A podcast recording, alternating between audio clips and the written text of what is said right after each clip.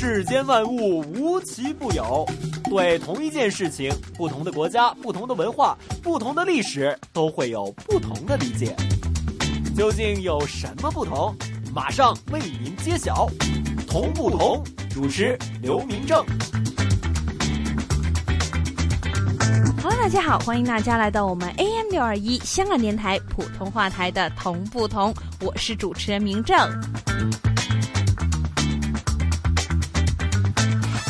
要给大家带来的这一条胡同，就是我们称为老北京味儿最浓的东四胡同里面的东四三条。其实，在很多我们所说网上的一些的百科里面，或者说介绍很多不同知识的一些网页里面呢，经常如果我们打东四的话呢，一般来说都是从东四三条开始的。其实走在这条胡同里面，没走几步就能够看到一个小四合院，经过风吹雨打，一点一点的慢慢消磨，但是仍然精美的石雕，让人忍不住只想拍下来的各种抱古。时刻着不同纹路的砖瓦，人们走在胡同里面，都会慢慢慢慢的放慢自己的脚步，透过熙熙攘攘的人群，仰起头回望着。古老的生命，所以今天为大家介绍这个东四三条，除了有很多名人古迹和古院以外呢，另外它的历史含义也是非常的重的。所以一首歌曲回来之后，开始我们今天的通不通？今天明正年呢，我们北京胡同专家带你一听这一条承载了很多很多的风云变幻、晚清爱情故事的背景，又是百年传承的古老艺术的老家。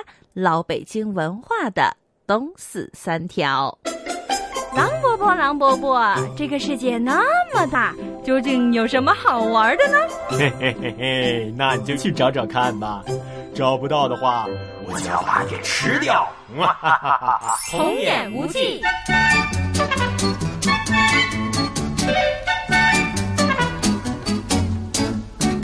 条东四胡同啊，真不愧是最最有北京味的胡同。每一条东四都有好多好多的故事呀。妹妹，你在这儿感叹什么呢？咱们这就差不多出发了。我在感叹东四啊！哎，等等，出发！哎，对对对，咱们今天是要去哪条胡同来着？嘿嘿，就是你刚刚一直在嘚啵嘚啵的胡同。是东四吗？对，就是东四三条哦！哇哦，太棒了！小红帽，你怎么知道我想去的？你知道吗？在上个世纪六十年代初以前呐，这东四三条的街巷已经是相当相当的宽阔了，坐落着一座座深宅大院，门牌号码呢也是自东向西，自路北到路南排列着。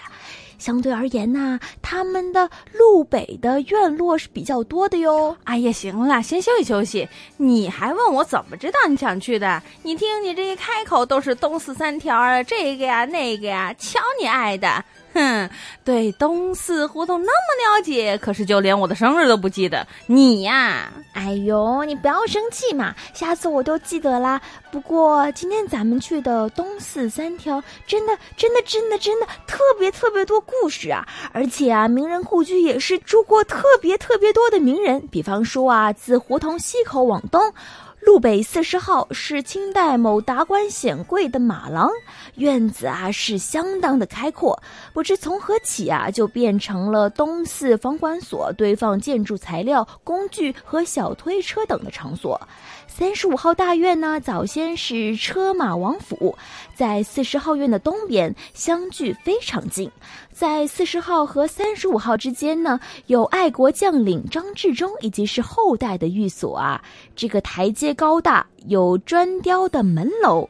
还有车库，常年呢都是大门紧闭，极少见到有人和车辆出入呢。哎呦，好了好了，知道你喜欢了。其实啊，我也挺喜欢这东四三条的，尤其是呀，这东四三条的二十六号院，原来啊以前是东王孟小冬和他的父母以及弟弟全家曾经居住过的地方呢。不过，不管是哪个院子，估计经历了那么那么长的时间，都应该很旧了，或者像咱们以前去过的一些胡同一样，正在维修吧。哎，还真被你说中了。据说啊，东四三至八条、南罗四条胡同区域性腾退修缮，就在二零一六年，年东城区推动历史文化街区的综合治理，在东四三至八条、南锣鼓巷四条胡同修缮整治试点专案的基础之上啊，是启动了平房区综合治理，想打造出历史文化精华区，形成。点线面结合的整体保护格局，没错，就像位于这东四西片平房区的东四三条至八条这种胡同，排列整齐，四合院布局规整，而且啊，简直就是老北京典型的传统四合院区，文化底蕴还那么的丰厚，就应该得到传承嘛，不然以后的人都没法看到这些古老的东西啦。对啊，对啊，也正。正是因为在一九九零年的十一月，东四三条至八条被北京市人民政府认定为第一批文化保护区，啊，全市呢是只有二十五片的。在二零一五年的四月，这里呀也被住建部和国家文物局认定为全国首批历史文化街区。哎，我记得隔壁的老大爷跟我说呀，这个历史文化区啊，一共有平房十四万间，二百四十四万平方米。米呢，一共还有九点八万户，大约三十万的居民居住在这平房区，其中三四类危旧房大约占平房的总量百分之七十。平房区的环境呢，非常的脏乱差，而且开枪打洞、四大乱建等等的现象和安全隐患都非常的突出，聚集了大量从事五小行业的外来人口，以及啊租房屋形式呢也开始展。开经营的比例高达九成呢！对对对，那么有历史的胡同，小茂，你东西收拾好了吗？东四三条还在等着我们呢。本故事纯属虚构，如有雷同，实属巧合。找找找找不同。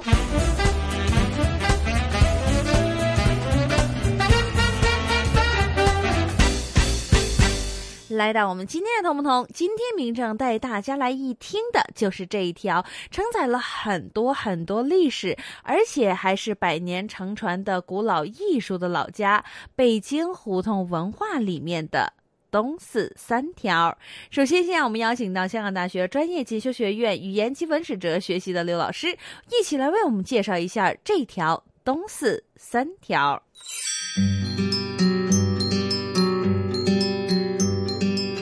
四三条是一条东西走向的胡同，东起朝阳门北小街，西到东四北大街。胡同的中间往南可以通东四二条，胡同的中间往北可以通东四四条，全长七百二十二米，宽八米。在明朝时属于司城方，叫做三条胡同。到了清朝时期属于正白旗，还是叫三条胡同。一九四九年以后。称为东四三条，文化大革命中曾改名叫做红日路三条，后来又恢复了东四三条这个名字。据燕都从考记载，路北有海公府，现在已经没有了。东四三条至东四八条是北京市旧城区二十五片历史文化保护区之一，作为东四地区第一条笔直完整的胡同。在七百多年的历史长河中，东四三条承载了很多的风云变幻，见证了很多的历史变迁。曾几何时，这里住过的名人多不胜数，除了清朝的王公大臣，还有王敏彤、孟小冬、任弼时、张君英等名人也都在东四三条住过。元明时期已难以考证。但自清朝以来，在那些朝代更迭的岁月里，东四三条里发生的往事却一直为人们所铭记，代代相传。今天的东四三条已经不是最初的模样了，但它却在沉淀的岁月里不断的绽放出夺目的光彩。找找找找不同。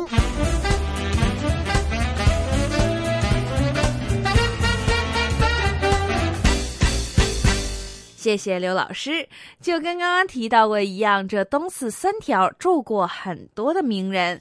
实际上，这东四三条的宅门有很多，全都是前门开在三条的，后门呢就开在四条。比如说，这东四三条的三十五号、三十号旁门、三十号、二十九号、二十八号、二十七号等等等等，这些的大院的深度都跨越了这东四三条和四。四条是名副其实的深宅大院儿。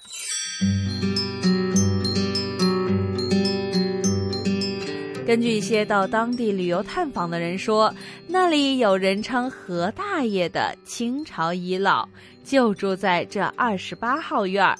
和居住在二十七号院的大格格也是近亲，整天都足不出户，偶尔去隔壁大格格家串门也是来去匆匆的。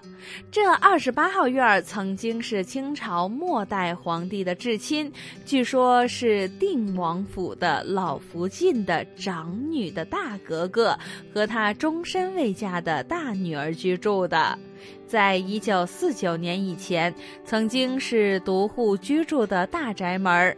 大约在一九五零年以后，这个院子里面搬进了社会各个阶层的民居，包括大格格的亲戚、几户一般的旗人家庭，以及几家工人和城市平民住户。由于这里的院子很大，大家都在自己的房屋或者居所的前面或者东院儿范围里面生活，男女老少、中后不同阶层的居民和睦相处，其乐融融。但是却不知道从什么时候开始，这二十七号院儿已经被夷为了平地，在原址上盖起了我们今天所能看到的仿古建筑。世间万物无奇不有，对同一件事情，不同的国家、不同的文化、不同的历史，都会有不同的理解。究竟有什么不同？马上为您揭晓。同不同？主持刘明正。找不同时间到，你找到了吗？同不同？Bingo！答案揭晓。大家回来，我们今天的同不同？今天明正带大家走进了这条承载了很多很多的历史，而且据说还有晚清爱情故事，更加有我们百年承传的古老艺术的老家——老北京文化里面的东四三条，东起朝阳门北小街，西至东四北大街的东四三条，据说有着最美格格的。爱恨情仇，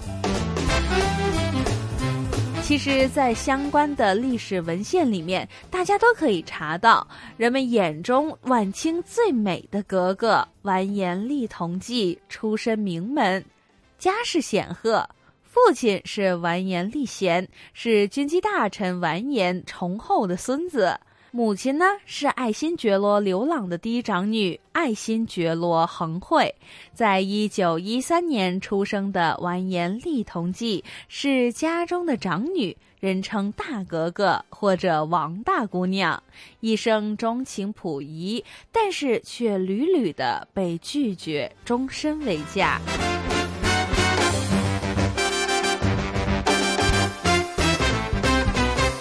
这最美格格完颜丽同济是内务府镶黄旗人。比起完颜丽同济，她有一个更加为人熟知的名字——王敏彤。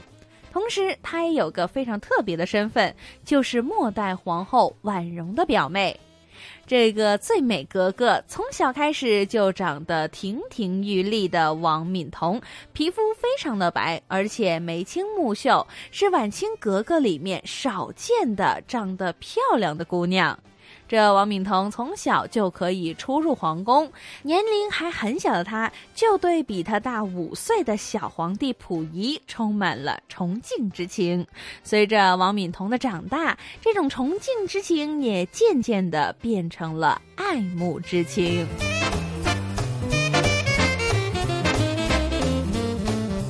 到了一九二二年的时候，当时的紫禁城小朝廷出于一些政治上的考虑，内务府大臣郭布罗荣远的女儿婉容和溥仪结婚了。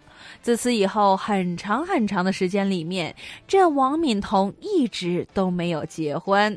在未满洲国的时候，王敏彤已经二十多岁了，在当时的年代还没有嫁人。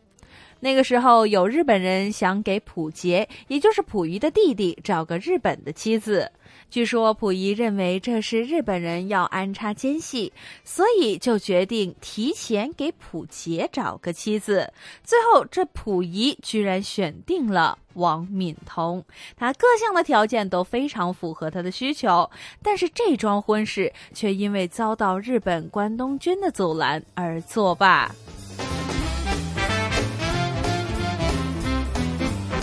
而且，作为一个女孩，被自己小的时候喜欢的人想给另外的一个人，而且还是他的弟弟，这种感情非常的复杂。到底之后发生了什么事情？而且这个故事又带来的是什么样的一个结局呢？一首歌曲回来之后，继续我们今天的同不同？明正继续为您带来这东四三条的晚清爱情故事。小不同时间到。你找到了吗？同不同？Bingo！答案揭晓。欢迎大家回来，我们今天 AM 六二一香港电台普通话台的同不同？我是主持人明正。今天明正要为大家介绍的就是这一条历史文化非常的丰厚，而且里面还蕴藏着晚清爱情故事的东四三条。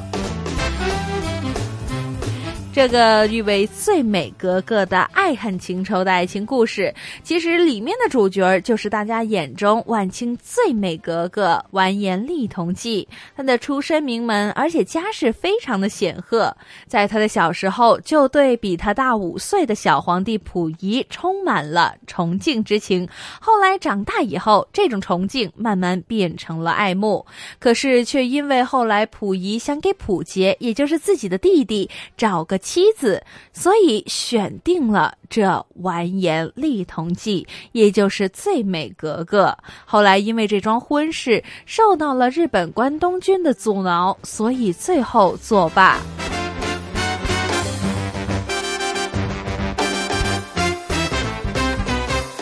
最后到了一九五九年。溥仪特赦回家，已经四十多岁的王敏彤仿佛又看到了希望。他主动的托人邀请溥仪吃饭，并且表达了自己隐藏已久的爱意，但是却遭到了溥仪的拒绝。因为受到了新思想的影响的溥仪，再也不想和旧满族的女子结婚。到了一九六二年，在周恩来总理的撮合之下，溥仪和李淑贤结婚。王敏彤的希望也因此彻底的破灭。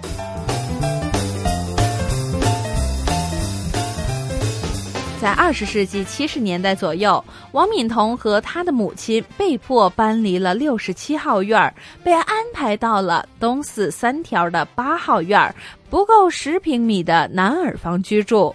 这里面的房间非常的阴暗潮湿，而且非常的简陋。不久之后，母亲就去世了，他就一个人在这儿住。可是因为这最美格格身在封建贵族的大家庭里面，所以王敏彤的生活技能非常的差，几乎不能够自立。在日常生活当中，除了社区委员会的人会派人帮他打理生活以外，每年到了冬天，他的外甥都会把他接到天津去过冬，而他的表哥，也就是婉容的哥哥，也会经常来看望他。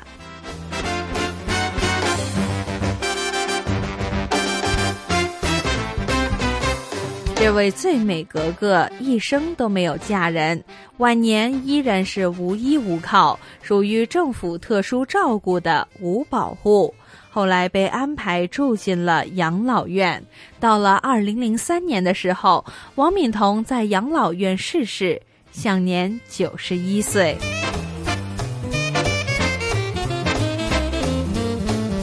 这最美格格的一生都在追求的爱情，而且她的小半生都在这东四三条里面度过。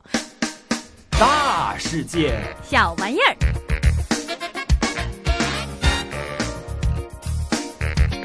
欢迎大家来到我们今天同不同的最后一个小环节——大世界小玩意儿。今天的大世界小玩意儿，明正为大家介绍这老北京地道的小玩意儿，就是京绣。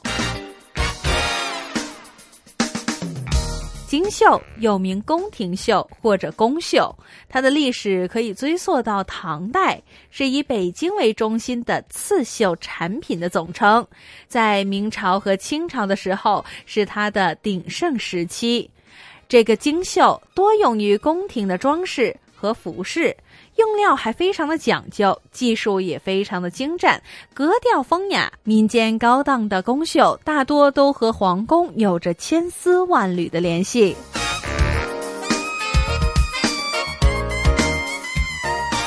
这精绣属于手工刺绣，所以在今天机械刺绣发达的时候，为了和这些机器刺绣区别开来，又名手绣。金绣在解放之后，逐渐形成了自己鲜明的艺术特点和风格。它的选料精当贵重，而且针工巧妙得体，色彩绚丽豪华，而且格调高雅。这金绣是以蚕丝绒线、高级棉缎为原料。经过刺绣艺人的精心绣制出各种各种的图案，而且这绣品非常的精美雅洁，绣件也平齐光亮，针法起合均匀。其中，它的平金和打籽绣是京绣的一大特点。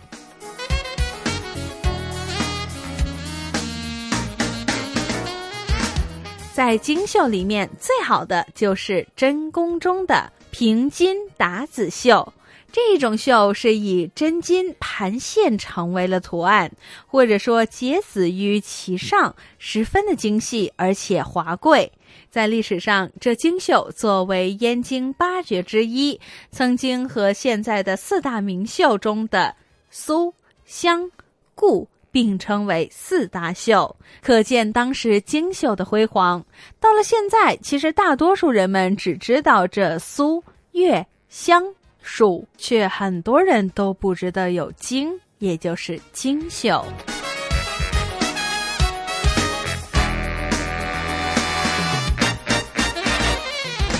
这一集的同不同的时间就差不多了，下一集同不同，明正继续为您带来更多的同与不同。想知道更多同不同的资讯，请继续留意我们 AM 六二一香港电台普通话台的同不同节目。谢谢大家的收听，我们下次见。